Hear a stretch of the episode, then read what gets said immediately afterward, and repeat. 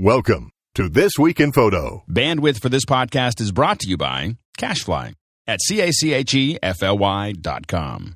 This episode is brought to you by Shutterstock.com. Find over 20 million stock photos, vectors, illustrations, and video clips. For 30% off your new account, go to Shutterstock.com and use the offer code TWIP9. This episode is brought to you by the new Squarespace. Squarespace introduces a new content management system, making it faster and easier to create a high quality website or blog, plus mobile responsive designs with automatic device scaling and more than 50 other new features.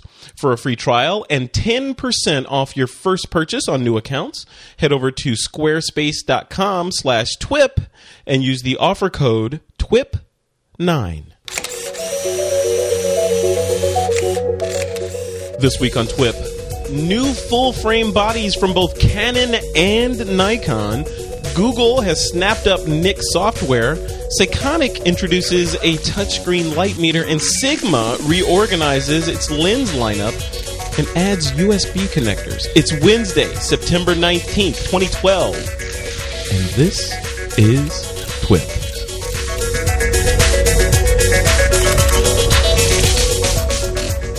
And welcome back to TWIP. I am your host, Frederick Van Johnson. Joining me today on this episode, number 273 of This Week in Photo, there's a new voice in the crowd. First, a couple of our historic voices, Steve Simon and Nicole Young, are in the crowd. Hey, guys. Hey. Hi, guys. Hey. And then also. From uh, from the Lytro headquarters, Mr. Eric Cheng's here to uh, talk to us. Uh, I guess you're in Photokina right now, Eric. Uh, yeah, yeah. I got to Germany yesterday. That's crazy. And you don't sound jet lagged at all. No. well, it is three in the morning. three. See, that's some dedication right there. Three in the morning oh to God. record TWIP with us. I love it. Thank you. Yeah, but Eric's going to be doing the show in German. yeah, that's right. Remember this, Frederick. Remember this. Slowly, it'll be a slow gradient into German at the end of the show. You'll be in full on German. Oh, cool. Well, it's good to have you guys. There's a, a ton of stuff to talk about today. We're going to be talking about um, the uh, new full frame bodies coming out of Nikon and Canon, the D600 and the 6D. We're going to chat about the implications of the Google acquisition. Google acquired Nik Software, which includes Snapseed.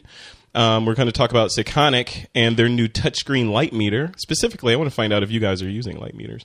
And then Sigma added USB. They re- reorganized their lens lineup and added USB connectors to their lenses. So we're going to talk about that and what that might mean and all that cool stuff. So really, really interesting stuff to talk about. So first off, Eric, you, uh, I'm gonna let you go first. So you're in Germany. What what have you been up to over the last couple of weeks? I know you were at a conference like a week ago. Now you're in Germany, and now, then you're going to be scuba diving. So what's going on?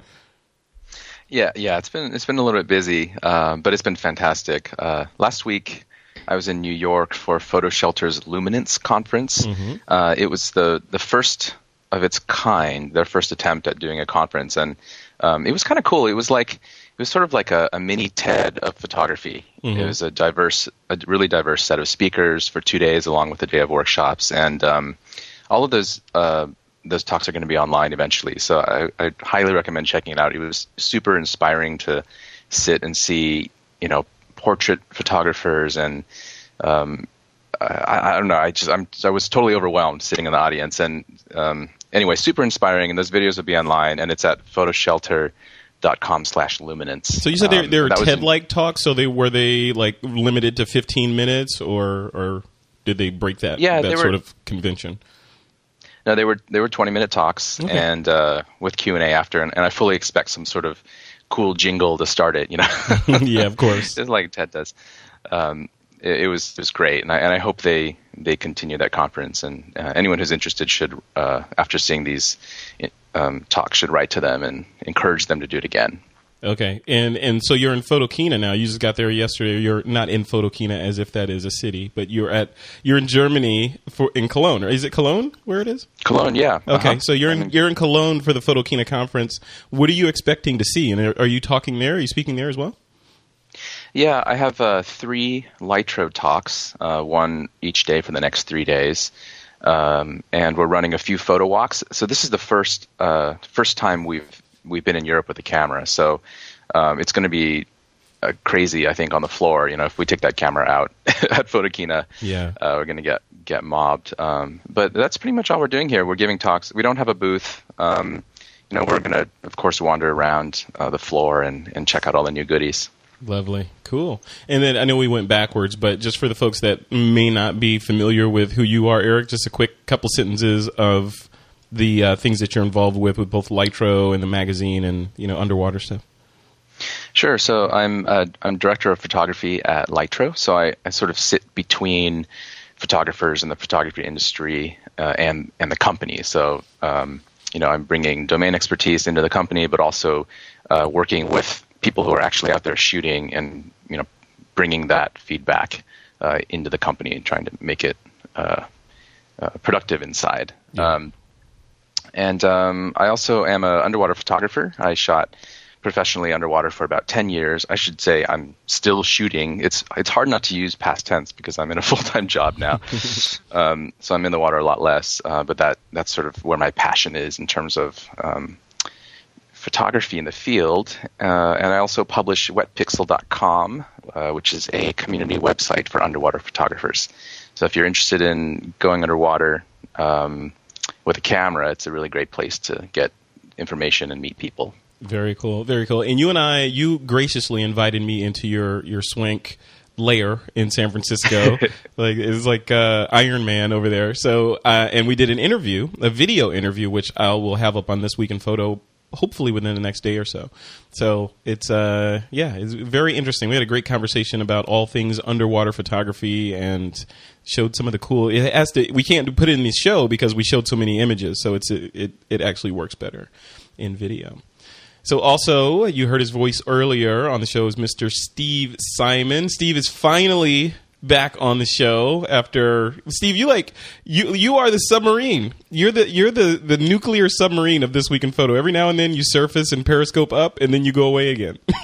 Well, I think you know Eric's more the submarine because he's he's on the water. but uh, but no, I've been uh, I've been traveling a lot uh, lately. I was. Uh, How dare I you think- actually work as a photographer and not participate in the show? I apologize. I apologize. But no, I had a, a very interesting assignment uh, for those in, in the United States. I, I got to cover both the Republican and the Democratic uh, National Convention. So, you know, for a week I was sort of brainwashed red, and then I was turned blue the following week at the, the DNC.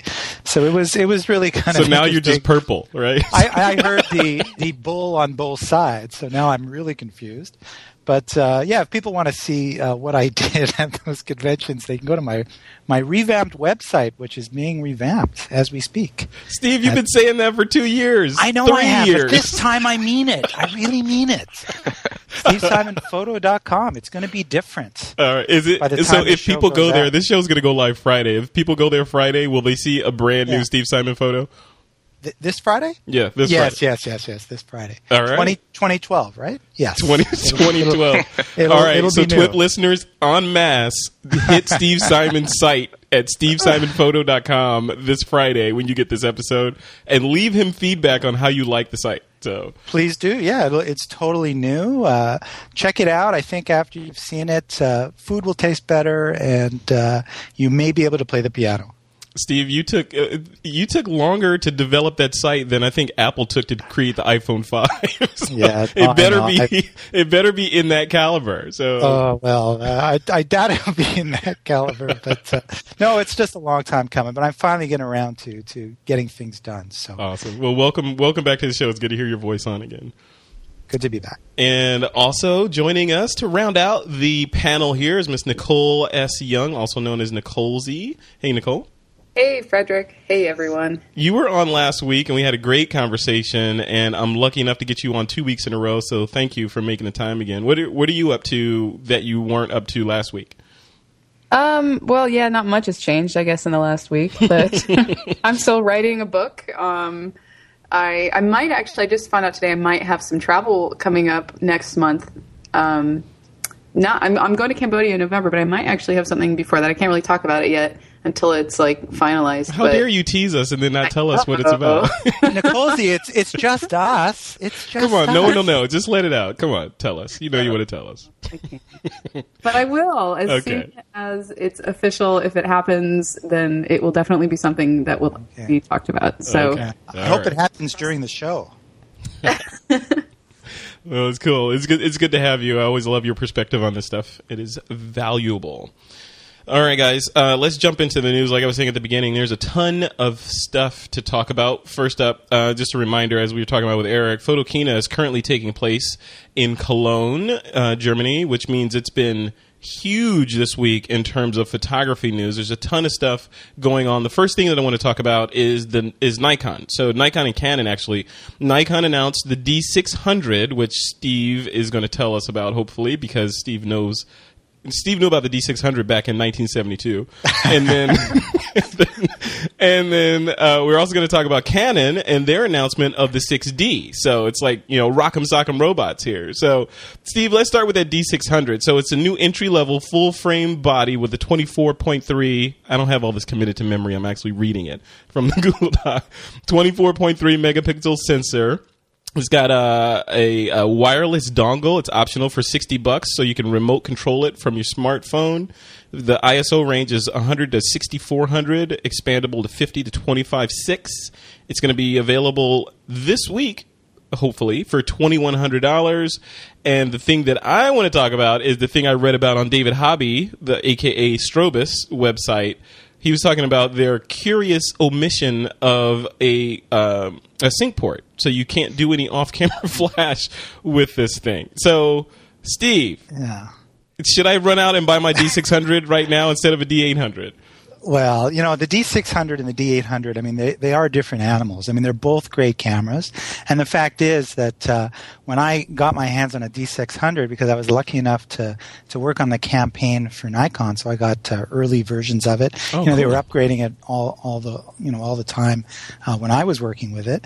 But, um, you know, when I, when I got it, uh, the only other 24 megapixel camera in the Nikon lineup was uh, the the D um, D3X, which was like an eight thousand dollar camera. Right. So I was pretty amazed at this little full frame camera, you know, with you know they they kind of they bill it as. Uh, I think it's um, you know shoot big, travel light, and that's exactly what it is. It gives you all these sort of FX uh, bokeh when you're shooting wide open.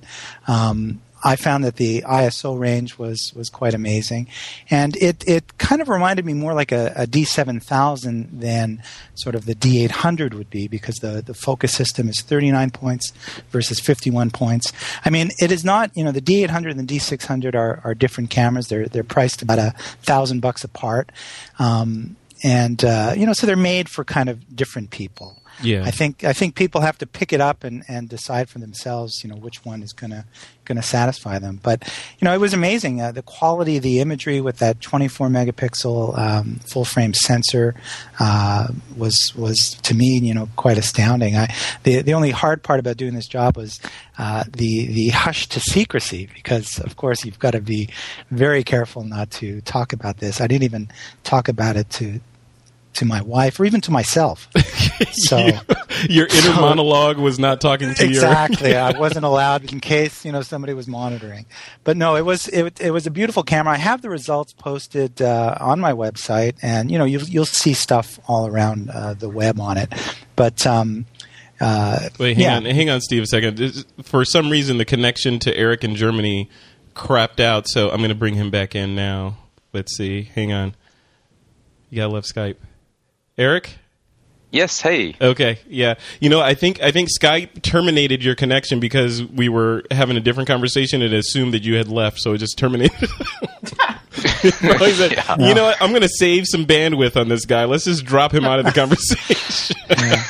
no, so I find that Skype gets bored when I start talking, and that people just kind of drop People off. start start leaving the room. Okay. Exactly. Well, sorry about that. So continue. Go ahead, Steve. So you were talking. So about the the D600. So the big the so you, or where does it is it more if you if you place it between a D7000 and a D800 is it more D800 ish um, because of the full frame, or is it more D seven thousand ish because of the fewer focus points and you know the other sort of things they took away?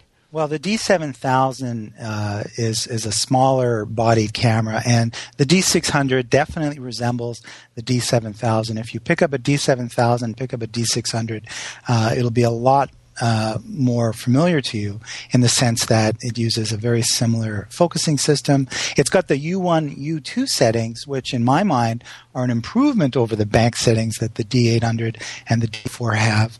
Um, and and I I, lo- I love that about it.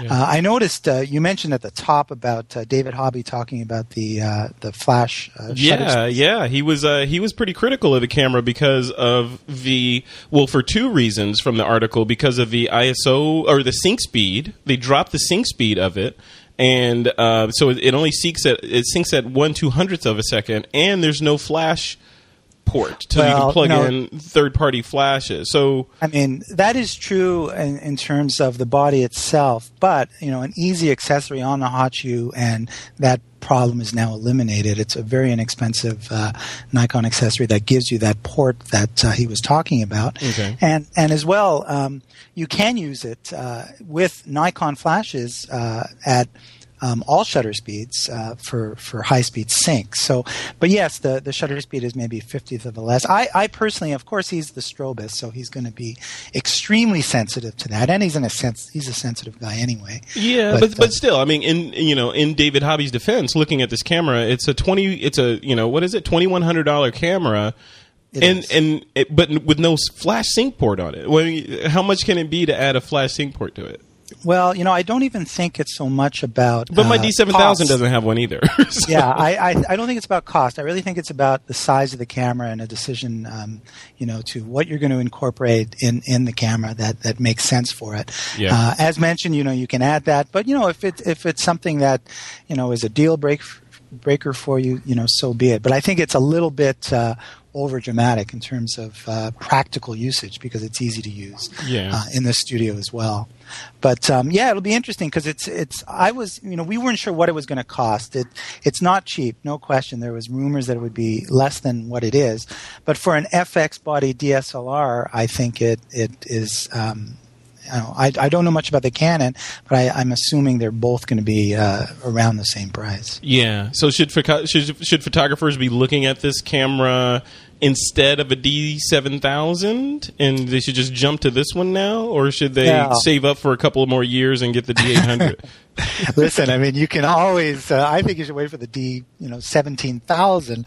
But no, you you you you need to decide what you you want to do. Now, obviously, a D seven thousand is an amazing camera.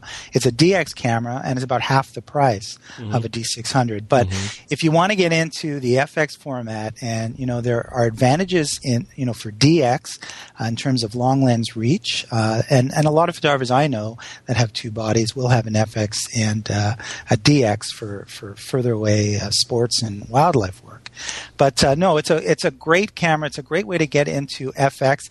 It kind of is the sweet spot in terms of FX between the the D800 and the D4, I guess, which is 16 megapixel at 24 megapixels. Because I know a lot of people were sort of saying, "Oh, we want more megapixels," and then Nikon surprised everyone with the 36 meg- megapixel, almost medium format D800, and then there was a little bit of a, a backlash against. Yeah, oh, yeah. That's much. We can't have that. yeah, it's really like people looking at you go to a steakhouse and order a big steak, and you're like, "Wait a minute, I didn't ask for half a cow." You know, exactly. exactly. Can't eat all that.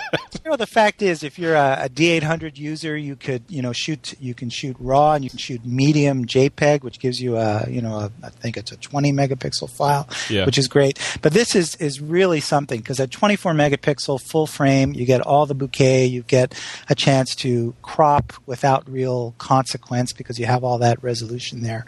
The autofocus is really really fast, and uh, you know I, it's going to be very popular. So you still didn't answer my questions, though, Steve. So should if someone has money, so seriously, if they have if they're looking at the D seven thousand should they jump to the D600 instead of the D7000 and just fork up the what is it extra grand or $800 or whatever? But you know, again, I, you really can't answer that question. It's it's it's double the price, so Yeah. you have to decide whether or not That's another month of waiting. You know? Exactly. The FX, if the FX format, I think it's definitely for more serious photographers, not only for the money uh, investment, but also getting into the FX if you Right. Previously haven't. You do need FX lenses, although DX lenses will work on it at a reduced megapixel, or you can choose to shoot at FX full frame and you'll get some vignetting uh, de- depending on what lens you choose. But even with wide angle DX lenses, you, it still fills up much of the frame. But uh, we'll, we'll wait and see. I think it's going to be a, a pivotal camera for, for Nikon. Now, before we move on to the Canon 6D, um, yeah, vignetting. Before we move on to the 6D, Nicole, I want to chat with you about that. I'm going to bring. We dropped Eric again for some reason. Skype is not a fan of his, so we're going to bring him back in. Uh, but uh, the last thing on the D600, Steve, are, did you have you written anything up or done any reviews of the D600 on your site or on Nikon site yet? Actually, on the Nikon Digital Learning Center, uh, which I provided a link uh, in the show notes, um, there is a little bit of a review that I did, and I posted some pictures, and people are are commenting. It's the Nikon sponsored um, um, Flickr site, so you can see something there. Okay. And I, I hope to have something up on my blog when By Friday, by Friday, right? Maybe. All right, Nicole. Uh, so let me let me bring Eric back in real quick. Let's see, where is Eric? Uh, Eric is missing. So before, while I'm hunting for Eric in my Skype list here, oh, there he is. There he is. Yeah, I hope we can get him back in here because I'm assuming if he hasn't yet, he'll get to actually get a hands on with this. 6D. I know because he's in he's in Photokina. Eric, are you there? Yes, I am. All right, cool. All right, so Steve just finished up uh, telling us how horrible the D600 is. so Right. uh, we're the perfect timing. We're transitioning into the 6D. So you uh, obviously haven't had a chance to see it yet. Well, you probably will tomorrow if you wake up. You know, after staying up all night for TWIP. But have you read the specs on the 6D yet? I have, and a lot of my friends are already asking me whether they should buy it. Yeah. Should they? Well, I, I think some of the questions I'm getting are are um, more complicated because you know they're mostly from friends who think they want full frame, but they're not sure why. Right. Um, and I, I think that's really common. And you know, if you're like if you're a photographer that has a bunch of old lenses that are in the you know you have like a 28 to 70 or a 24 to 70, and you've just been waiting for full frame, but couldn't afford or didn't want to buy, you know, you know, a $3,500 camera. Like this is it. You should. This is the perfect way in. Well, Um, let's. but But before you can before you continue, let's just run down the specs real quick so people get an idea of what this thing is. So, it's their entry level. It's a new entry level full frame body with a 20.2 megapixel CMOS sensor. It's got their Digic 5 processor um, and shoots at 4.5 frames per second. It's got 11 point autofocus system built in. It's got GPS and built in wi- wireless with an Android and iOS app to control the app or control the camera and transfer files. It only has a single SD card slot, no headphone jack, so probably not for city, you know the serious video people out there. It's twenty percent lighter and fourteen hundred dollars less than the 5D Mark III, and it'll be available this December. So, uh, okay, so now that we have that under our belt, what would make people want to move to other than the price? Right, it's fourteen hundred dollars. So, other than the price, what would make people want to move to this guy? Other than just saying, "Hey, you know what? I'm gonna I'm gonna save up the extra fifteen hundred bucks and go get the 5D Mark III." Uh, well, the things in the spec that got my attention were that it's smaller and lighter. Yeah. and that it has GPS built in, which you know would be great for people who want that. I want that, and I haven't been able to do it in a convenient way. Um, I love that Canon is is streamlining the interface. You know, all these buttons on the left side running up; those have annoyed me for years. And I mean, I I don't want a rate button, you know, and I don't want a picture style button. I mean, anyone who has a 5D Mark III. I mean, I, I don't know anyone who uses picture styles on it. Uh, maybe people use it, but it just seems funny that there's this button there that I stare at all the time. It's just taking up And- space, right? Yeah. it's it's like that. Remember they had the print button before, you know? Yeah. It's it's the same thing. Um, you know, I, the 20 versus 22 megapixel doesn't seem like it'll make too much of a difference. Um, and of course, focus. If you're if you're an action photographer or um, uh, you'll you'll want the better autofocus system uh, in the 5D Mark III um, and the frame rate. Um, but I, I'm super excited about it. I, I think it's it's great that there's a, a full frame camera, you know, coming down to close to two thousand dollars. Yeah. So Nicole, who do you who do you think Canon is looking at when they when they had that picture, you know, thumbtack to the wall, the target market for this particular camera. Who are they thinking of? Is it the you know the mom that's going out to take pictures of their kid at soccer practice, or is this for serious you know photographers that that just don't have a lot of money to spend on their hobby, or who's it for? Well, I think I have, you know, I think that anyone could um, benefit from this camera. I think it's great that it's a very inexpensive full frame body. You know, I mean, it's obviously not cheap, but uh, if you want a full frame, you know, you have to go either with a used 5D Mark II if you want to go under two thousand dollars, or an older camera, or a 5D Mark III or above.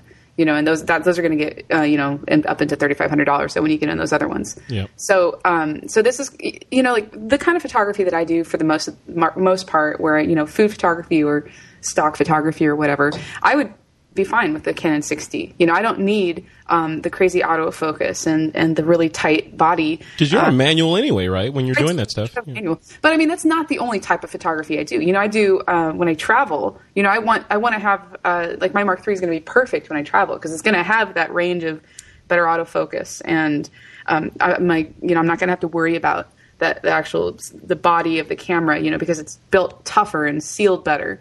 Uh, whereas the 6D, I believe, is probably a plastic body. Uh, I mean, but there are some things in this that I, I am really intrigued by. The um, uh, the GPS and the built-in wireless, and it's it's kind of a feature. It's kind of a fun feature to have. What's that going to give me? Because I'm not, I'm confused about that. So what what is the, the I know I understand the GPS which, which is built in, which will GPS it with GPS or will tag the files in the EXIF with GPS coordinates. But what's what am I going to do with the Wi-Fi? Is that so I can shoot and and activate the camera and change settings from my Android or iOS phone? That's that's what it. I mean, that's what it sounds like. They've you know like especially in the show It's notes like a here. wireless shutter release, right? Yeah, I, that's. I mean, that's my understanding of it. Um, I hope that it also works to connect to your computer. Yeah. I don't know if it does that or not. Like if you can tether wirelessly through the camera, and I, I haven't read the whole long, boring Canon description of the. I want to be able to shoot if I if I wanted that. I want to be able to shoot from the camera and have the images show up on my iPad, so I can hand the iPad to someone while I shoot and and I'm sort sure of do that tethered that. thing. You know, That sound yeah, that sounds like it's the intent for with having Android and iOS apps. It says you know Android and iOS apps to control the camera and transfer files. Mm-hmm. So it sounds like that's exactly what it's for. Um, so you know that's that's kind of neat for people who work in an environment where they have wireless or Wi-Fi. You know, like I could do stuff in my my apartment. I could do food photography. I'm not very far from my computer, but sometimes it's annoying to have that cord connected all the way from my computer, you know, to the camera. I trip over it. so Right. um, so it's, it's kind of a fun thing to have. But yeah, it's it's for those people who you know they want to go full frame, but it's just too much of an investment to get up there, and maybe they don't want to buy a used camera or they don't want to buy an older model. Now, Eric, Eric, on on your side, when you when you put on your you know your your scuba diving outfit and you're you're going underwater, do this. Do you think the 6D would be a viable camera to take down with you, or is it just too limited? Oh, I, I don't think it's too limited. I mean, we, we shoot manual all the time, and we're using uh, strobes uh, that can't typically cycle at these fast frame rates anyway. Um, and a lot of the wide angle shooting we do we do is is fixed focus using uh, fisheye lenses. So we we shoot strict pretty much manual underwater. So I think this is. It sounds like the perfect camera for underwater shooting, except um, that the, the streamlined interface with that that eight way pad inside the, inside the rear dial uh, worries me because I think it will complicate underwater housings. Right. So we'll see what the manufacturers do with that. If they can make that that uh, streamlined interface really useful in a housing and still ergonomic, you know, having all those buttons on the left side, as annoying as it is on land, is really fantastic for underwater housings because you know they're in the perfect place for you to reach with your thumb when you're holding the handles of a housing. That's Um, interesting. I mean, if when you know, after you and I did that interview, and you, you were showing me sort of, you know, we talked about the Iron Man suit that was housing your camera. You know, it, it. I was thinking, you know, as po- I, mean, I know the underwater photography is is enjoyed by a select few because of you know there's certain limitations, cost wise, danger, and and you know being able to actually get down there and keep your wits about you while you're doing photography down there. But it just seems to me that doing having controls on the camera that are that are just sort of mechanically actuated, it seems like it, it seems very rudimentary, and it seems like there'd be some sort of port built into the camera that you could tap these housings into that would allow you to control them. You know, you know what I mean, Eric? I mean, you know, instead of being like a physical, this switch activates that button. There'd be a, a connector in there that you'd connect the housing to that would then do an electronic interface to the buttons on the outside. Is there anything like that available? Yeah, there have been some uh, housing manufacturers who have uh, used the USB control and you know either reverse engineered it or mm-hmm. or built it off of you know what um, off of uh, whatever APIs are available.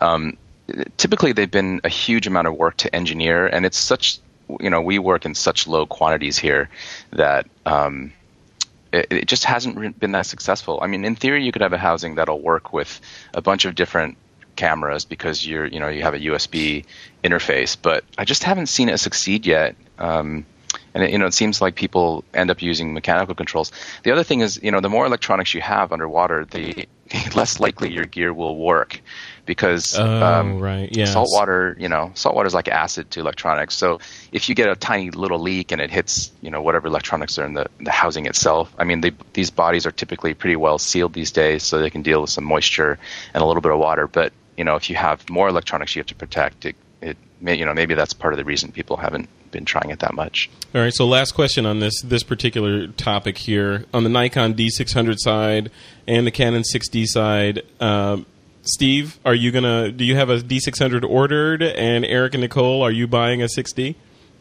Well, I guess I I'm you know, obviously uh, I'm an Nikon guy. I I worked with this camera on their campaign, so yes, I've got one ordered. Yes, I do have one ordered. I think it's a perfect walk around camera for me. I, I used it with a 2485, which is their kit lens, and I also get to to play with that super sharp lens, really uh, small and uh, you know fast focusing. So it for me it was like the perfect combination. If I'm going to walk around in the city, if I'm going to commit to taking a, a camera that's bigger than a, a little Nikon one, um, you know that'll be the one that I carry because there's really nothing I can't do, and it's uh, you know small and light. And but the, and the ultimate question would be: so the D600, like in in one of your books, and you're in Africa, you know, and it, in those those sort of harsh conditions, would the D600 be a camera that you'd be comfortable with taking over there? Oh, absolutely, I would. I would. But you know, when I'm traveling in those circumstances, I likely have you know minimum two, probably three bodies. So, right, right. So absolutely. But I, you know, I would never only have one body, regardless of what it was. All right. Well, Eric, you said the 6D might be the ideal underwater camera. Do you are you going to order one when they're available? Well, uh, the problem is I have a 5D Mark III and an underwater housing for it. Yeah. Right. So you know, if I get, you know, I, I will have two 5D Mark IIIs, one as a backup, uh, and you know that that'll prevent me from from getting a 6D. Um, but I I've been recommending it. I think it's it's it's a great way to go to full frame, and um, and what I've been trying to do is is uh, educate my friends who are interested in they're basically they're taking pictures of their kids and you know they want them they want great shots of the kids running around. And so you know they have to realize that they're going to get a shallower depth of field with this camera typically at the same yeah. you know working distances. Um, so there are some things to think about. You know the, the full frame upgrade from APS-C is something that you have to consider outside of whether the body itself is great. Right right. Nicole what about you? Are we going to see a peach pit book out of you on the 6D you never know. I just put my name down on a camera with Pictureline, and um, I might just end up replacing it with my 5D Mark II because I have a 5D Mark III, but I already I have three cameras, you know. So every time I get a new one, I usually just have to sell. yeah, it's like a it's like a conveyor belt, right? One yeah. one goes away. Yeah.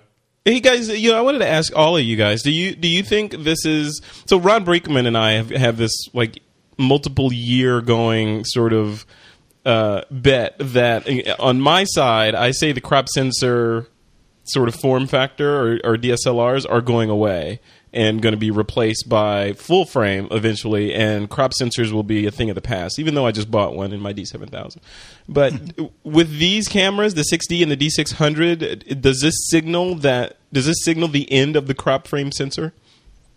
Well, I'll go first. I, I don't think so because, you know, again, the entry level camera, it's still over $2,000. So, I mean, you've got a D3200, I think is about 700 bucks. That's, that's 24 megapixels DX uh, lens, mm-hmm. sorry, DX lenses. So I, I think it'll be a, I, I don't think so. I, I kind of hope not. You know, it's nice to have uh, the DX for, for reach because although the sensor is smaller, you still have the same number of megapixels. So it's a, it's a real uh, boost to you know sports and wildlife people. Um, so, so you, know, vote you vote no. Steve votes the the the uh, DX sensor is going to stick around for a while. What about you for guys? a while, Nicole? I'm what about Steve. you? I'm with Steve. I mean, you know, I'm, i just actually pulled up the Canon 60D page on Amazon, and it's eight hundred and sixty-five dollars. You know that somebody who wants a camera but they can't spend over a thousand dollars they're not going to save up their money and spend two thousand dollars they're just going to be like well what's my options you know what are my mm-hmm. options yeah. so canon's going to price things and create things for for all ranges you know it's just like the point and shoot industry there are so many different point and shoots i think the same thing is going to happen with slrs we're going to have a lot of different options it's just going to grow Got it. Got it. Eric, what about you? Where, where do you fall on this? And don't be don't be like influenced by Steve or Nicole. oh yeah. Well, uh, I, yeah, I'm a little less optimistic about APS-C sticking around because I, I think the sensor and electronics cost for larger larger format sensors like full frame are only coming down. And at some point, the percentage cost of the sensor, you know, will be much lower than than it needs to be. Right, like right now, it's a very large percentage of the cost. But if it gets down and it's you know it's a twenty dollar difference or thirty dollar difference, then you know why not stick a full frame sensor in it? Mm-hmm. You know mm-hmm. the most of the camera cost will be in the rest of the camera. So you know, I also see I also see mirrorless and small other formats kind of eating at SLRs from the other side, from the low end. Yep. Um, and and you know, the way I shoot, I, I, found that I want a big SLR with big lenses, and then I want something small. And these kind of in, these intermediate formats feel very transient to me. They, they confuse me. You know, the NEX, I love that camera, but I actually don't use it because I either want to point and shoot or I'm working and I want a big camera. So, you know, I people tend to go towards these big cameras and small cameras and everything in between right now it seems like a compromise. You know you can't everything in between is going to the smartphone right? That's, yeah, that's right yeah. yeah. But yeah. just just to say one last word on this uh, you know the nikon one one of the complaints was it had this you know very small sensor compared to to dx and of course to fx yet the advantage of that when you put on a 300 millimeter lens with the adapter it becomes an 827 millimeter you know f4 lens. And the quality even though the sensor was small um, was was really quite amazing. So you know there are advantages too to having a small sensor, and the same goes when you're doing macro work. When you do macro work, having a small sensor allows you to get even closer. Yeah, yeah. Well, choices. We still have choices. And speaking of choices, um, we we have one less independent company in in the photography space. Google has acquired Nik Software.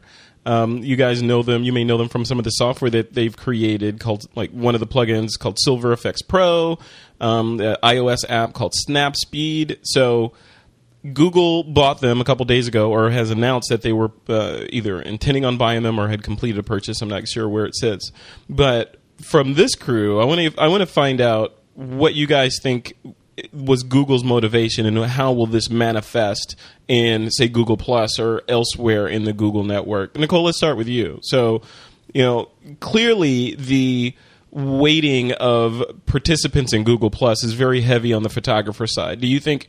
This acquisition of Nik software is just going to see see more tools on the on sort of the capabilities within Google Plus for photographers evolve.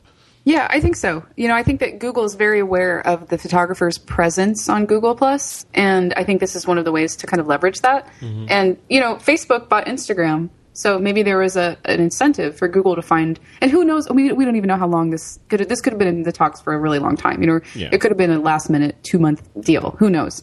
But you know, they maybe they're just trying to balance things out with uh, Facebook because you know I think all of us are in agreement that we see Facebook and Google Plus are kind of main competitors to each other yeah. when it comes to social media. So maybe they're you know I but I, I don't think that we've I haven't seen anything integrated with Facebook and Instagram. You know, so I don't know. Maybe they're trying to.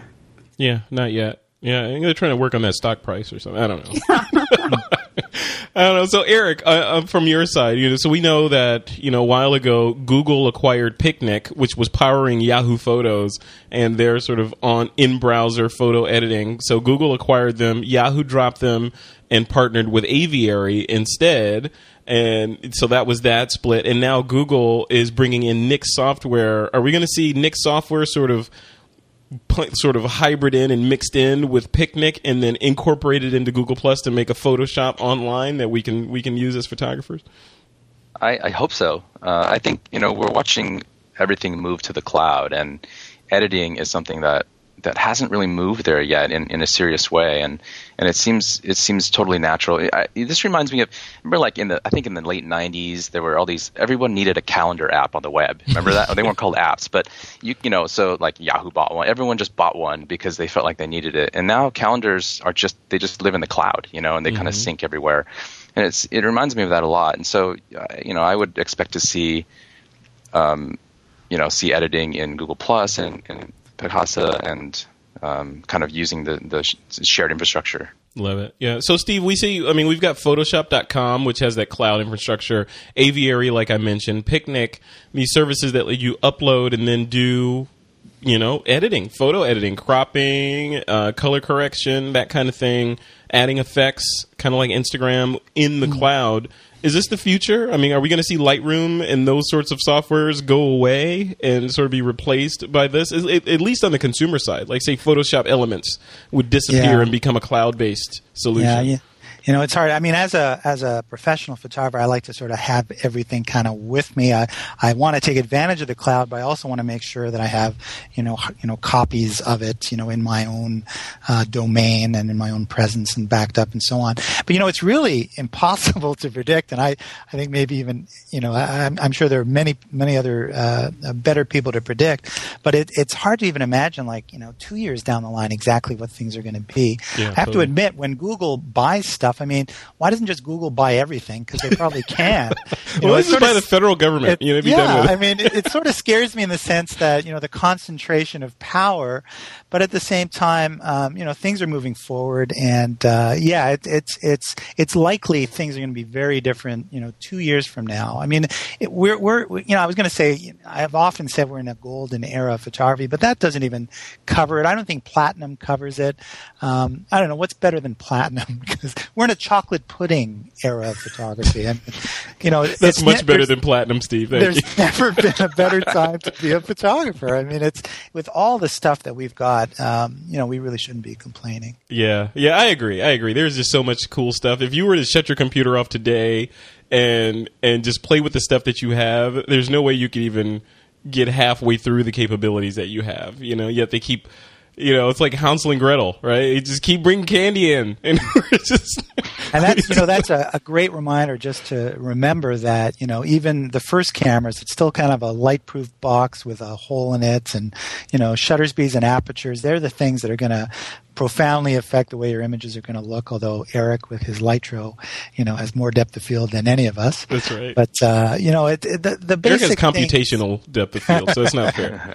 yeah. So you know the the basic uh, elements of photography uh, haven't necessarily changed. So it's it's really about the pictures, which we we sometimes forget. Yeah, yeah, uh, very well put. Very well put. I'm a, I'm a firm believer in that. So uh, the next story I want to chat about with you guys is uh, Sekonic. So they launched the first touchscreen light meter. Hmm. So for those of you in the audience that don't know what a light meter is, it's a device. That it's a device that you hold in your hand that you can measure light with and get your exposure. So, Eric, when was the last time that you've used a light meter in your in your daily work? I just looked at my light meter uh, the other day because I'm I'm packing up for a move, yeah. and I just thought man, why do I even? I, I, I want to keep it because I, I like the idea of have having a light meter. You can have it bronzed.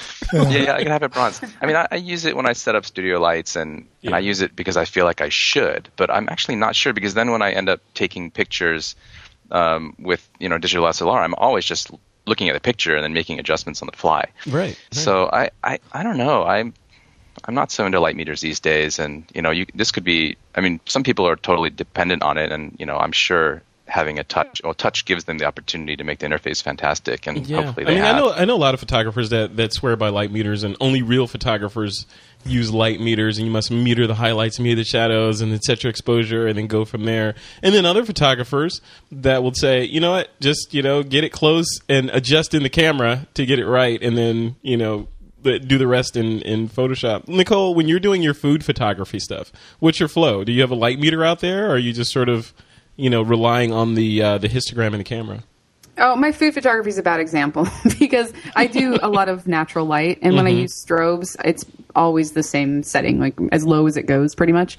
Um, but when I do people and I'm photographing with studio lights, uh, with more than one light in particular, yeah, I, I, definitely use a light meter, and I mean they are they're extremely useful for uh, people who do use strobes, especially if you're doing portrait lighting and you're working off of ratios where you maybe want um, a fill light or a hair light and you want it a half stop or a full stop over your main light to brighten it. You know, those are the reasons that you saw that mouth and stuff that you're going to want to use but it. But why wouldn't you, devil's advocate? Why wouldn't you just eyeball it in the camera, look at the histogram, and say, "Oh, you know what? That that light is. I wanted that a little hotter," and then adjust your exposure and take another shot.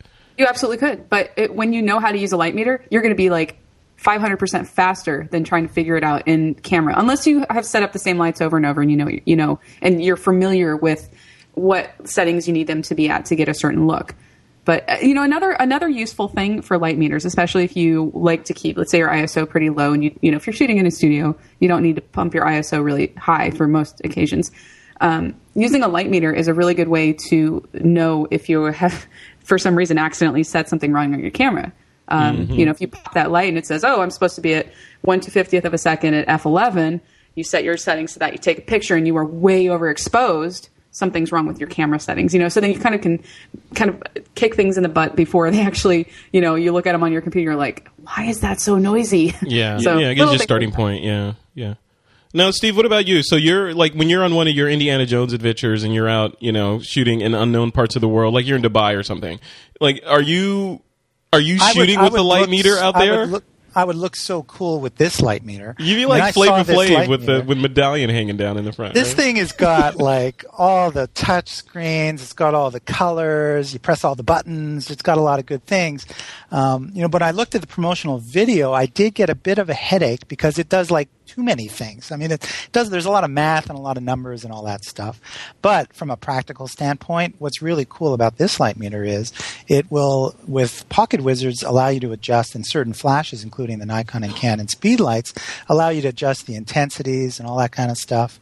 But um, I mean, you don't need one. But when you see that touch screen and all the cool things, and you just imagine how good you look with it, um, you probably want to get one. Eric, what about you? When you're underwater. There, there's there's no such thing as an underwater light meter except within the camera, right?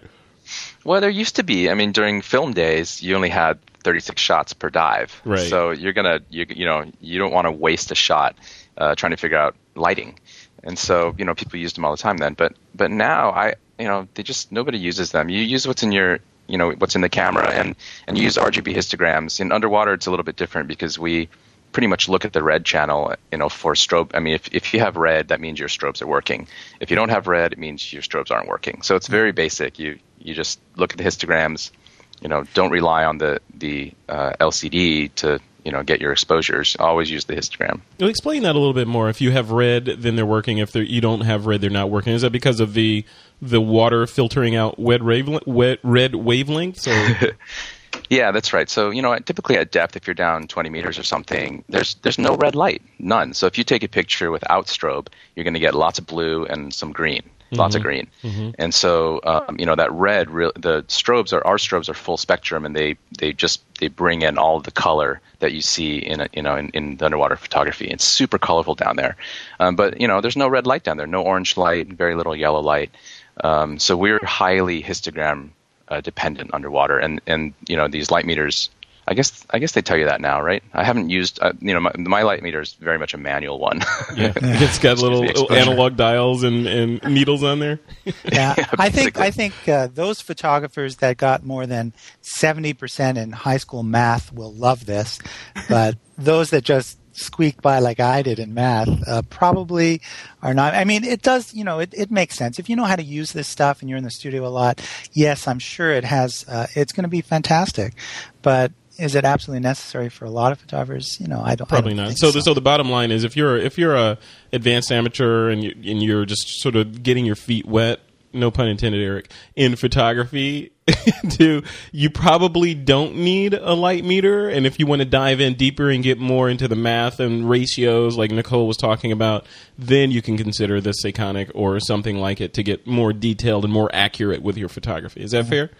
I, I think you got to be a math person, though. You know, photog- we're all photographers, but some people are better at that than others, and those are the ones that will really take advantage of what this, these things can do because they're quite amazing what they can do. Yeah. I, you know, I also think that if, if somebody does want to try a light meter, let's say they are using a lot of strobes or you know, you know, bring, make creating their own light. Um, you don't need to get this light meter. I am very intrigued by it. I want to. I want one just because it's it looks cool. It looks totally cool. I know. it looks really cool. And I, but I haven't, you know, I don't even. My light meter is packed away in a bag somewhere. I haven't used it in like over a year mm. because I've been doing so much food photography, just you know, with the natural light. But if somebody is interested in actually trying a light meter, you can find a really inexpensive one that is not going to, you know, it's not going to have all the bells and whistles. But it really all you need is you need it to tell you your, um, you know, your aperture, shutter speed, and ISO, That's and that's it. all you have Yeah. to have. so That's it. You know what? I was wondering as I was looking at. I'm looking at the Sekonic page right now. I was thinking, couldn't couldn't they have just made like a connector that goes on an iPhone or a uh, or Android that had the light sensor in there and put the software in the phones? you could. I think there is some. That sounds familiar. I bet there is something like that, like an app, and you just put like a thing over the the camera flash or the camera. Right, right, or not even, or even if you wanted to take get more accurate, something that plugs into the camera that you know with a light sensor on there that'd be more accurate. And then the make it- math, all this, all of Steve's math lives in the actual phone. Yeah, Do it, Frederick, uh, Yeah. I know. All right, coming soon. make, make it so. as quickly as Steve's website. make it, make it show number one. Okay. That's right. All right. Uh, so also on the Sigma side of things, they reorganized their lens lineup and added USB connectors. So let me tell you about how they reorganized their lenses. So they've got uh, three categories. The first one is contemporary, so the latest in the latest in technical and optical performance glass. So that's the the cool stuff. So they've got an art category, which includes large aperture prime lenses, wide angle lenses, and ultra wide angle lenses, plus macro lenses and fisheye lenses, and all those sorts of things. And then they've got a sports category, lenses that are designed specifically for capturing motion and movement. So my first que- question to you guys: There's one other thing. So they added USB connectors to these lenses to allow you to uh, adjust them, you know, and instead of sending them in and all that sort of thing. So does this breakdown? Steve, throw it to you first. Does this breakdown make sense for lenses? Like when you go shopping for lenses, do you think Well- contemporary art and sport? um, you know what? I, I do think, though, you know, the landscape of lenses, I mean, all the manufacturers have so many lenses. It is very confusing. And the fact that they've broken it down into these three headings, I think is a good thing. I mean, it sort of makes sense that, you know, the art lens would be the fast lens, which gives you that beautiful, if you buy a fast lens, you want to use it close to wide open to get that beautiful out of focus bokeh. And, you know, many, many people think that's an artistic uh, sensibility that you're going to use. So, so I think it, for, for the mass market and for people that maybe aren't as engaged with photography as professionals and we are, um, I think it's probably a, it makes sense. You know, it just simplifies the whole deal. Um, I think you could, you know, go to any lens manufacturer and sort of classify, you know, break it down in those terms, and it, it would it would make sense. I mean, contemporary, I'm not sure what that means, but definitely the sports and the and the art thing kind of make a bit of sense uh, to it. And you know, the USB and now you know Nikon and Canon have firmware upgrades to their lenses, or at least to the camera bodies that affect the lenses. So you know, that, that- that's that's interesting. I mean, that's just where we are now with computers, and you know, I'm sure eventually humans will evolve to have a USB outlet somewhere, maybe where our belly buttons were. I don't know. Hopefully, or somewhere else. Hopefully, yeah. If we're lucky, they'll be where the belly buttons. are. So, Eric, so are we going to see in the future Canon and Nikon add the ability to upgrade and adjust your lenses via USB? Uh, yeah, so I, I mean, I think uh, it, it makes sense to up, be able to update the firmware on these uh, lenses. Yeah. Um, I'm a little confused about kind of, uh, fo- you know, adjusting focus on a lens without the body being taken into account. Yeah. Because it seems like it'd be very, very much body dependent. So you'd want, you know, you'd want the focus to be adjusted when you attach the lens to a specific body, which the bodies already allow you to do. Um, you know, so maybe you can be much more precise about it this way. The you know this the categorization thing seems it seems like it. I I don't know. I, I sort of see them as being more like keywords. You know, I can imagine a lens being great both as a contemporary lens, whatever that means, and as a as an art lens. You know, but so I- I'm not actually sure how they've done it. But if they've shoehorned each lens into exactly one category, it seems like it could be confusing. Yeah, anytime you try to shoehorn art into a category, it seems like you're going to get into Yeah. They're all art lenses. Uh, they are all art lenses. Thank you, Nicole. Does this does this categorization make sense to you? And what about the USB thing? You, yeah, where, where do you fall on this whole thing? Well, the categories, I don't understand the categories. I can't even talk. The categorization, um, I mean, yeah, it doesn't make sense to me because I don't know where I fit in. You know, like, where's my, would a food photography, would that be contemporary? Would it be art? I don't use wide angle lenses though, but I use wide angle lenses for landscape, you know, so. I'm a portrait and model photographer. I can't buy any of these, so I'm. exactly. um, I don't know. The USB thing, uh, I don't know. Kind of just seems like one more thing that could break, or you know, which version of USB is it going to be? Is it going to be USB two, USB three? You know, it, it's. I don't really care. I'm, I'm not. I'm not a real big fan of Sigma lenses, anyways. I've never really had any good luck with them. So I don't know. Yeah. So yeah, yeah, yeah. Just like okay, we'll we'll wait and see. We'll keep an eye on Sigma. I mean, we had Sigma on the show, you know, to sort of talk about this stuff. I think maybe it's time to have him back on. So we'll do a show with Sigma on. Maybe we'll bring the Sekonic folks on as well to talk about the light meters and see what they think. All right, guys, it is time for a uh, quick nod to one of our sponsors, Squarespace.com. This episode is brought to you by those folks at Squarespace.com. They're the fast and easy way to create a high quality website or blog. And as we've been saying on the show, Squarespace has launched a new content management system. It's called the new Squarespace.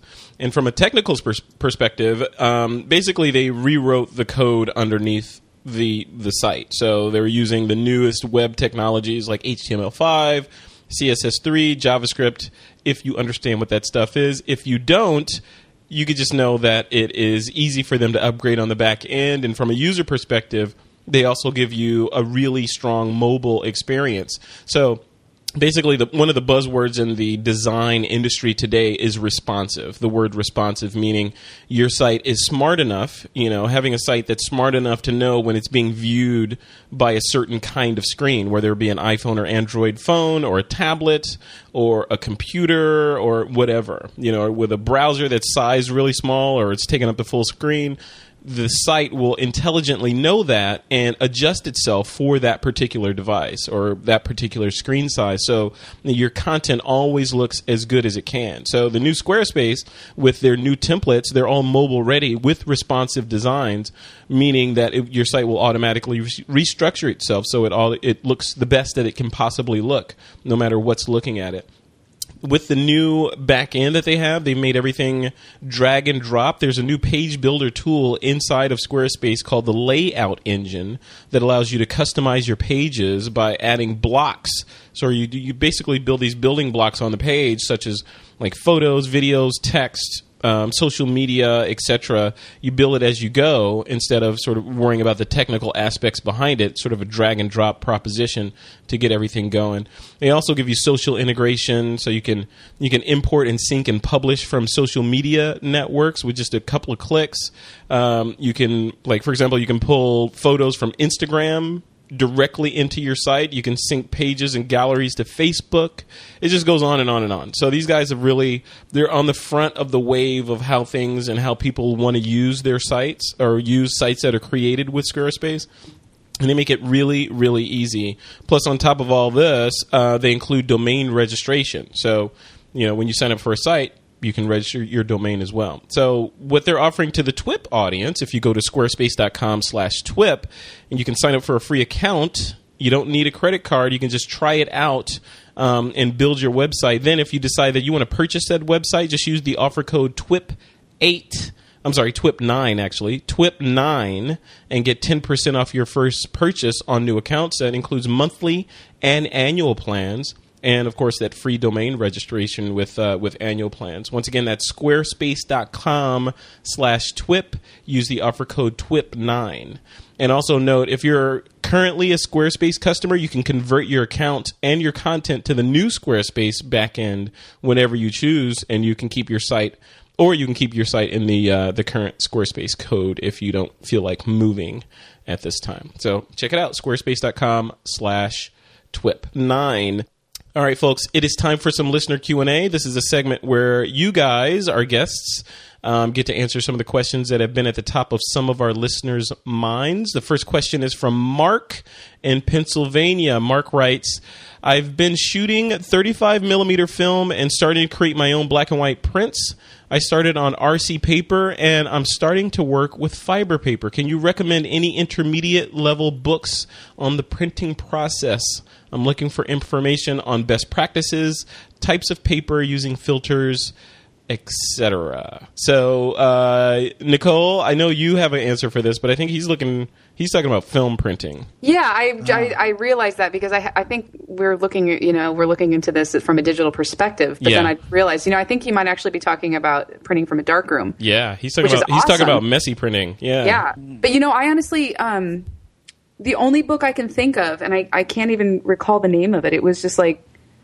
The, it was like just like some ph- photography book that I had when I was in high school, and I can't That even- was the name of it. Some Yeah, photography yeah, book. Photography book. was in high I think I have that book.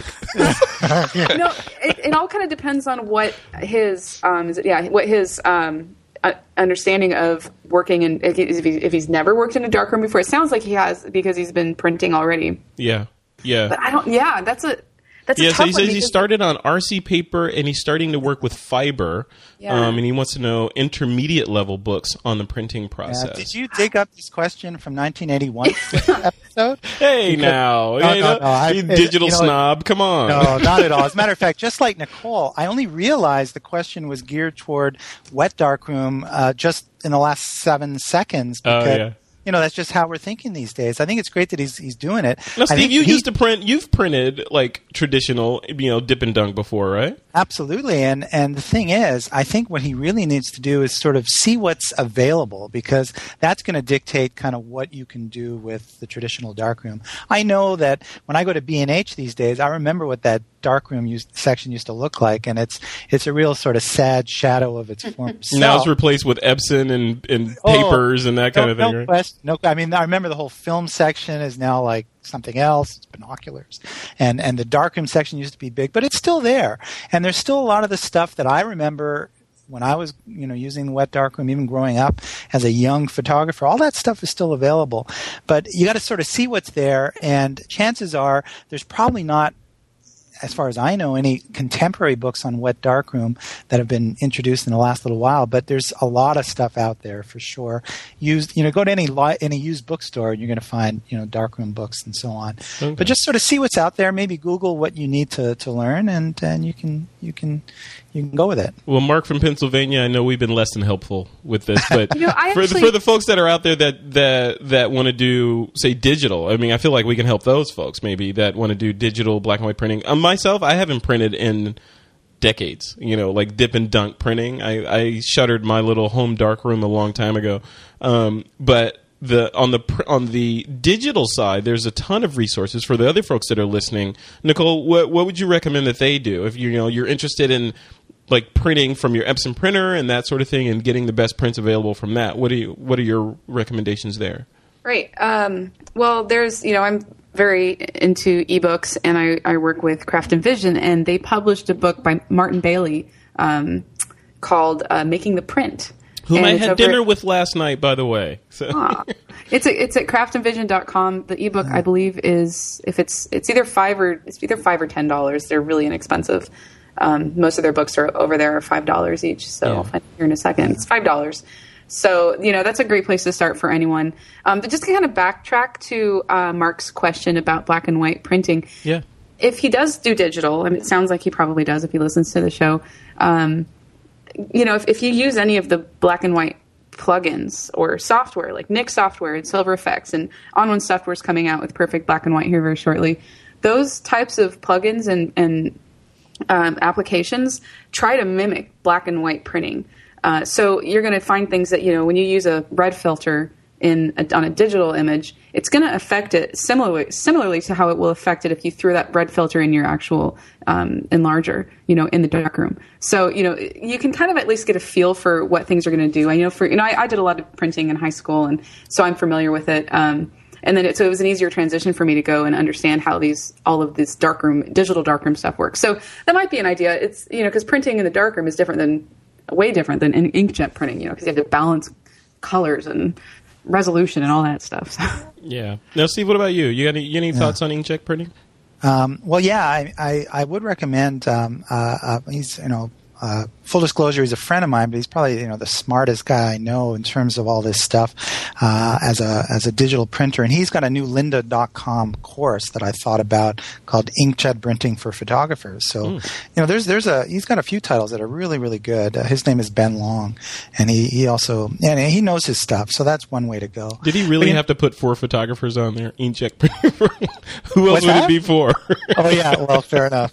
But you know, the- Inkjet printing for astronauts. You know? the the idea of like traditional you know dark darkroom stuff. I mean, there there's you know not to. I, I hope we're not giving the wrong impression because certainly there's a you know there's a, a big community of traditional uh, enthusiasts enthusiastic film photographers doing their own printing.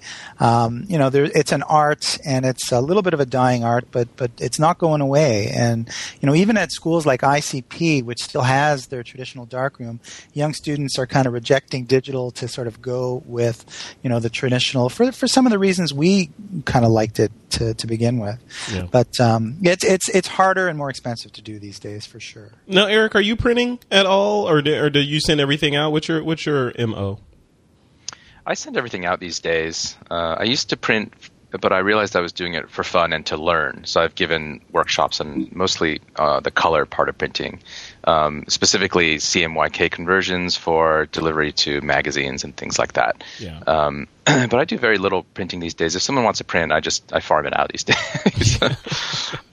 Yeah, I love it. I love it. I'm I'm I'm kind of both. So I do I send stuff out, but Martin Bailey has gotten me on this whole bandwagon bandwagon of um, printing. And he just he was just here in the Bay Area this last weekend. He did a whole workshop. His um, what is it? Pixels to Pigment tour, um, where he was you know basically teaching people how to take a shot and print it and then do a gallery wrap from it the whole thing and it's addicting you know once you do it problem with that stuff is if you when you want to get to the gallery wrap stage of it you need a big printer so Yeah. you got to print because you lose two inches on either side when you want to wrap that thing so Yeah.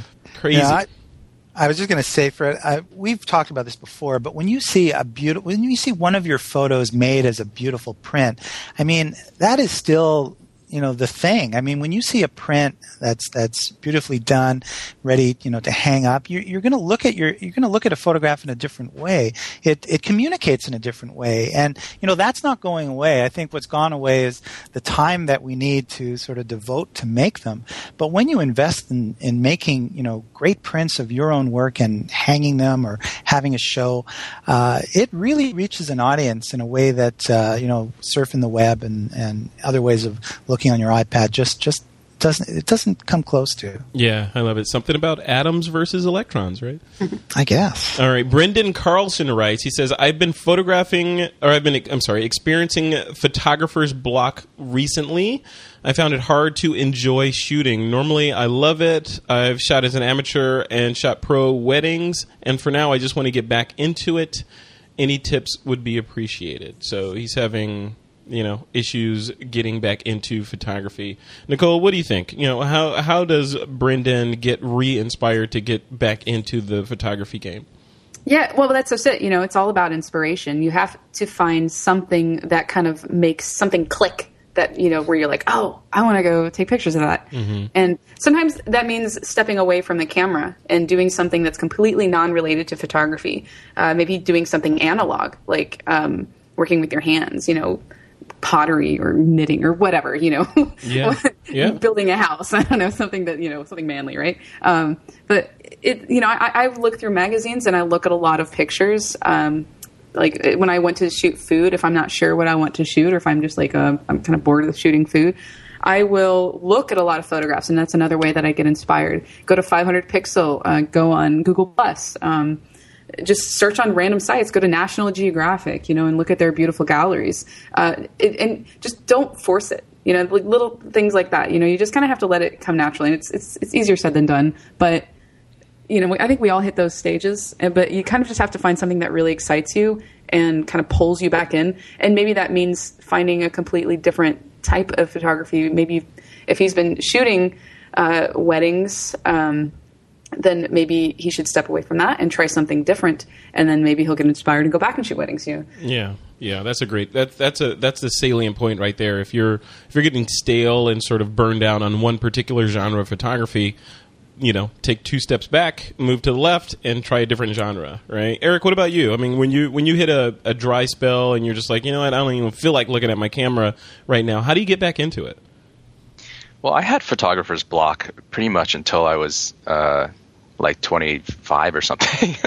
Whoa. you know, I, I, well, I mean, I really wanted to, to take pictures and I had a camera. I knew how to use it, use it. But I think what Nicole said is, is right. I mean, I discovered the inspiration totally separate from the photography. I, I went underwater and I discovered that world and it was a world in which photography was, was very difficult, but that meant that I was improving all the time. You know, every time I went under, I learned something new, and that that there's a huge amount of inspiration for me in that learning process. Um, and, and, these days, you know, now that I, I found that if I have if I get blocked, I, I will typically try to um, constrain myself in some way. You know, I'll use one camera and one lens. You know, a lens that I love subjectively for some reason. I'm not sure why I love it, but I, it feels good. And so I'll just put that lens on and I'll, I'll use it, even if it's not necessarily the, the right lens to use. And I found that you know fewer options for me leads to more creativity. Love it, love it. Yeah, constrain yourself. Yeah, I, I agree. I totally agree with that. Which is why I, you know, a lot of photographers are like, you know what, I'm going to buy every lens available, and then the creativity will come. I think that's the the no. exact opposite of how it actually works. So, you know, if you have the means to buy every lens available, then it's probably a detriment to your overall art. Steve, what about you? Where are you falling? yeah. Well, I, I, you know, I agree with what you guys are saying. Absolutely. I mean, you know, constraint is good. I know the great Freeman Patterson, uh, beautiful nature photography, Canadian. Uh, one of the assignments he would give is, uh, you know, lock yourself in a bathroom with a macro lens and don't come out until you've got like a hundred great shots. And and once you start to badly, Steve. I don't know. Once you start to explore, you know, you start to to see things in a different way. I think if you can sort of connect with your passion, what it was that got Brendan excited about photography in the first place, and that is to find some sort of personal project that you know will get him excited, will make him want to go out and shoot. And when you start it and you get a couple of great shots, that's often all the inspiration you need to just continue. And then before you know it, you're obsessed and back at it. I think you got to shoot your way through. You just have to pick that camera up and just kind of, kind of, you know, I, I, know there are many ways to go, but sometimes just shooting your way through it um, to the other side uh, is is the way to go. Love it. Yeah, great, great advice from all you guys. Thank you, thank you for that. All right, um, let's jump into this next uh, sponsor, which is a brand new sponsor for this week in photo, um, Shutterstock.com. So they thank you Shutterstock for sponsoring the show. We appreciate it. So Shutterstock has over 20 million stock photos, vectors, illustrations, and video clips. So if you're looking for images for your website, your blog, your print ad, a trade show swag, anything. They've got a ton of stuff for you to choose from. There's over 10,000 images added each day. So basically, to run down the list of what they give you is a We've got a global image co- uh, collection, so you can find images from across the world to suit your project. You can choose between image packs and monthly subscription packages. So basically, you can choose what you need to fit your needs with no need to compromise or anything. Um, if you find if you find if you need just one image image for your blog or for some mock-up that you're working on, you can just download that. Plus, when you purchase an image, you can download any any, any image in any size and you pay one price for that. So they don't nickel and dime you for high resolution images or anything like that. If you need it, you just grab it and go. And they do the whole Lightbox thing. So as you browse through their site, you can add images to your Lightbox to purchase later. Um, multiple content types just goes on and on. The cool thing that I like about uh, the Shutterstock thing is the, their Shutterstock, Shutterstock site is their iOS or their iPad app. I downloaded that thing, and even if you don't buy anything from Shutterstock, we were talking about inspiration just a second ago you can just look through some of the images that have been uploaded to the Shutterstock site for inspiration. It's a free iOS app that you can download and play with and just sort of go through. And the design of the app is just really, really elegant. They've done a really good job on that app. And, you know, like I was saying before, with the whole Lightbox gallery, as you browse through there, you know, you're sitting on your couch looking for a particular image, you can flag them, throw them in your Lightbox, and move on from there. So definitely go check them out. I'm a big fan of them. So you can sign up for free. Just head over to shutterstock.com. You can sign up with a free account. Again, you don't need a credit card. Then when you find the images that you de- that you like and you decide to purchase, make sure you use the offer code TWIP9. It'll save you 30% off any package at shutterstock.com and be sure to use the code TWIP9. And, you know, of course, tell them this week in photo sent you. All right, guys, uh, it is time for that famous part of the show. We call it the picks of the week. It is uh, a segment where you can pick anything as long as it is somehow related to photography. Eric, you are the new Yes. guy. You are the FNG, as we would call you in the military. right. Nicole, you know what that means, Oh right? yeah, I do. So, Eric, you're the FNG. What's your pick of the week? I was wondering when an F bomb would get dropped. It was an F acronym bomb. yeah, F acronym bomb. Yeah. Um, I have a I have a good one. Um, I there's a there's a little uh, app called C- Clip Wrap, C L I P W R A P by Divergent Media, and um, it's uh, y- you know you use these like use a Sony NEX or something, and you take a bunch of video, and it's AVC HD. Yeah. Plug it into your computer, and you get this directory of crap, you know, and then your your video files are somewhere in there. You have to use some kind of import tool to transcode, and it takes hours. It's super annoying. I know people who don't don't shoot video as a re, you know as a result. And so what ClipWrap does is it rewraps your uh, AVC HD and HDV media if you're still you know if you have old HDV files, um, and it rewraps them into QuickTime without transcoding. And it's the only app that does this. No, You're no kidding loss me. I need this. completely lossless. yeah, I've sold like a million of these these things, you know, by referral. Uh, It also transcodes if you want, but I just use it to read. So what I'll do is I'll you know plug in or insert my SD card in my computer, and I'll go find the MTS files, and I'll just wrap them into QuickTime. And um, you know, you do lose some metadata, so typically I'll rename them using the date and time first, and then Yeah. I'll wrap them. And you just get these QuickTime movies, which uh, which you can view anywhere. Oh, that's, that's great. And that's free, right? It's well, there's a trial. It's it's uh, I think it's fifty bucks, forty nine ninety five, ninety nine. Okay, that's worth it. That's totally worth it. That's that's a perfect pick. Thank you for that. Your first pick on this week in photo is a hit. Thank you. All right, uh, thanks, Eric. So Nicole Young, Nicole S. Young, what's your pick of the week? Uh, my pick of the week is On One Software's Perfect Photo Suite 7. Now, we talked about this in last week's show, but Mm-hmm. I don't think we actually gave it as a pick. So that's my pick this week. Um, And what's in that? What's in that besides my favorite plug-in on Earth, Focal Point? focal point. Well, okay. So it has. Okay. I can run through it real quickly here. I'm writing a book on it, so I'm very versed in all of the features.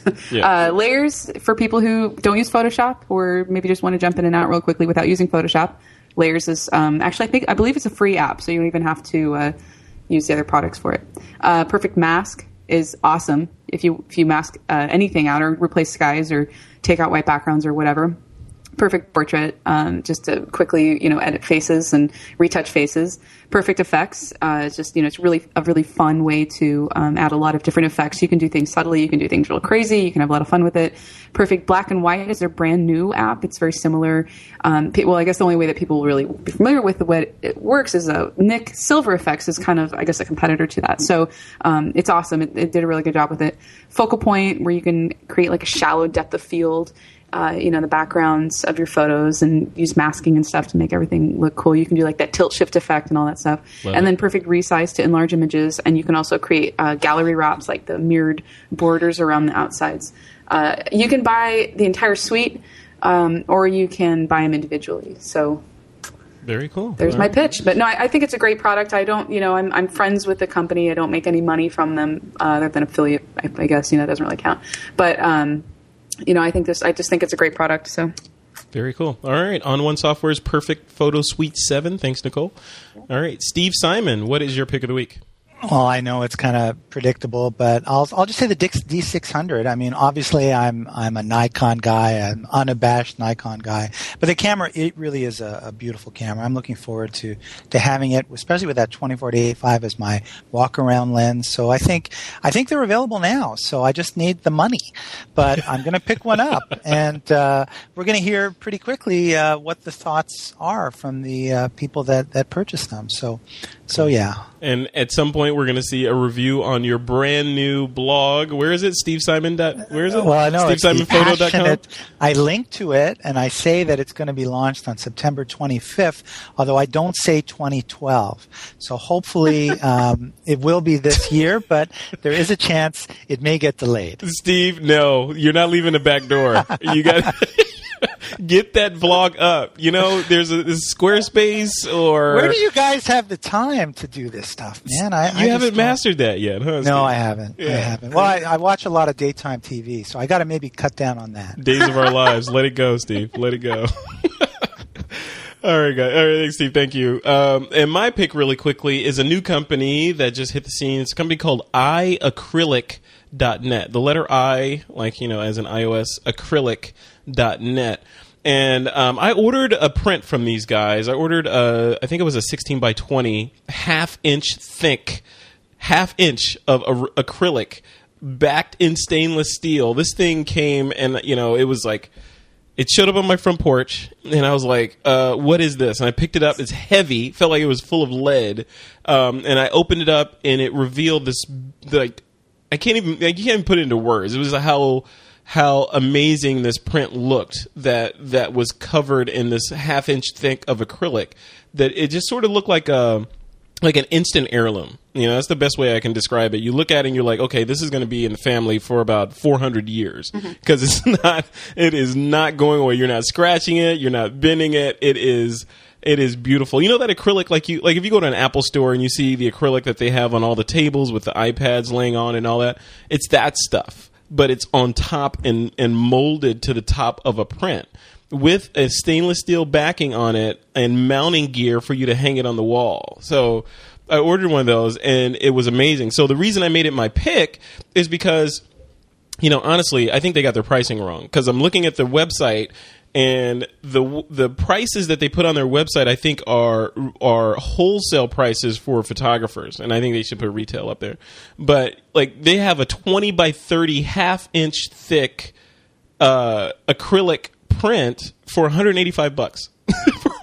Yeah, these prices. I'm looking at the price list too. I'm like, wow, these are really inexpensive. And, and I got one. I'm looking at it right now, Nicole. This thing is you could charge if you wholesale it at, a 20 by 30 at 185 bucks. You could easily add a zero to that, you know, and Yeah. and and you know for retail easily at least a zero to it. And you know, so the, it's got to it had to be a pick of the week because the prices right now are so low. I mean, it's like okay, if you can't Get it while afford not to order one. I mean, look at the highest one they make is a 30 by 40 inch, 30 by 40 for 245 bucks. You well, you know? can get eight by twelve for thirty eight dollars. It's insane. Yeah. I might, I might try one of these out. Then this is pretty neat. no. And I ordered, I mean, I didn't believe it. So I'm like, okay, what could it hurt? I'll get a 16 by 20. It's 85 bucks, whatever. You know, I ordered this thing and, I'm, and it came. I'm like, holy crap. It's amazing. You know, and people Wow. come to my house and they see it. They're like, dude, where'd you get that? You know, it's just, it's hard to put into words. They need to do like a, like an iPhone 5 type video of what these things look like because they're just Do amazing. a, do a review. Yeah, I think I might. I think I will. I think I will. Yeah, because it's it's amazing. So definitely, I wanted to share it with the with the with the TWIP audience because who knows when these prices will actually become realistic again.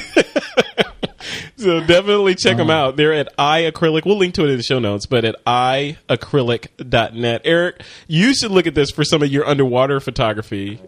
You know, because hanging in your swank loft over there, I think these would look really good. So, yeah, well, it looks awesome. yeah, Yeah, it really looks cool. Yeah, yeah. So cool.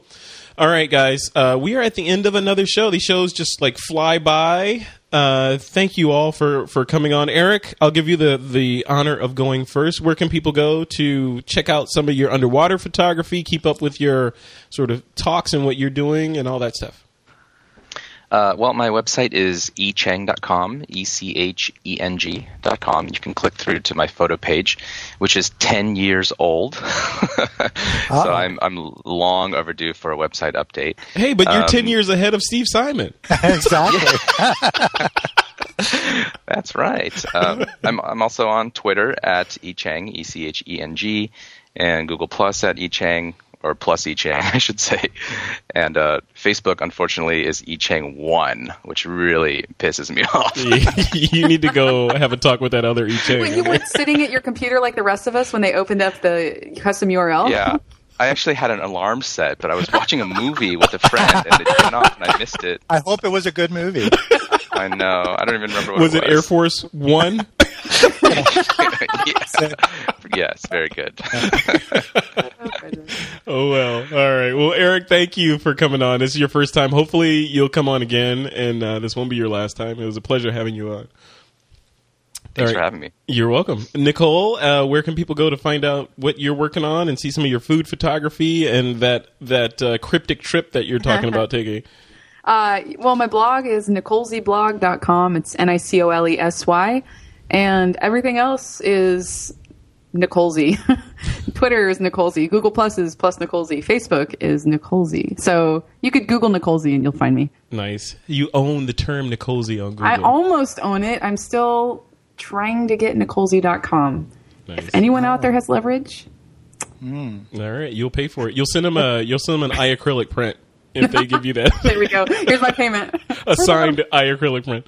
All right, and Steve Simon, where can people yes. go to well, find go out see what my Steve's my up new to? and my new and improved blog, uh, not my new and improved website, stevesimonphoto.com, and it will link to my imaginary blog, so you'll be able to check that out as well.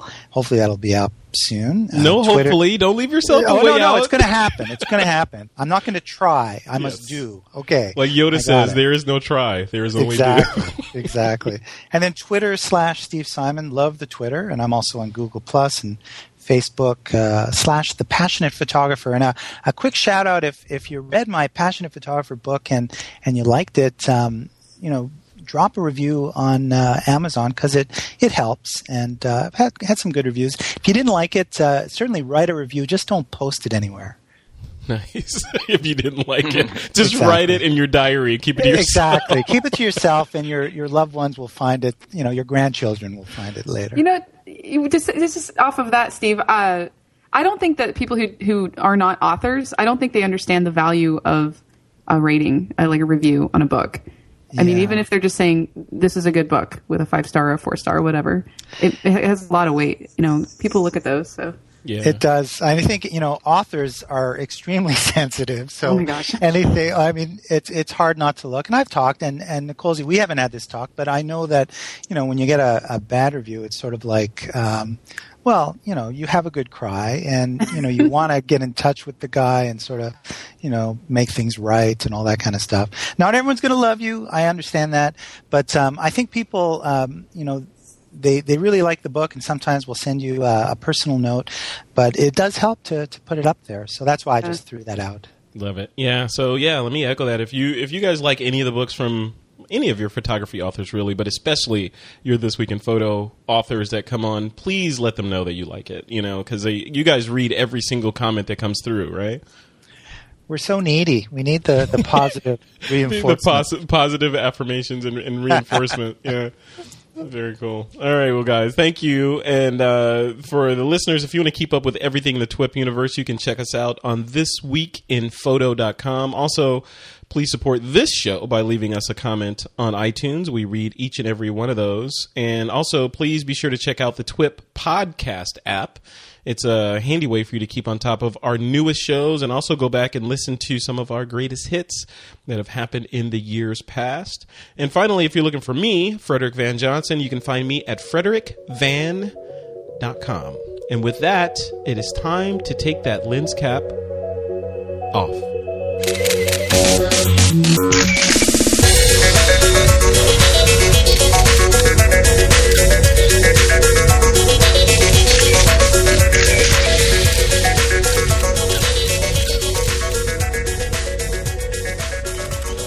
This Week in Photo is a Pixelcore.tv production.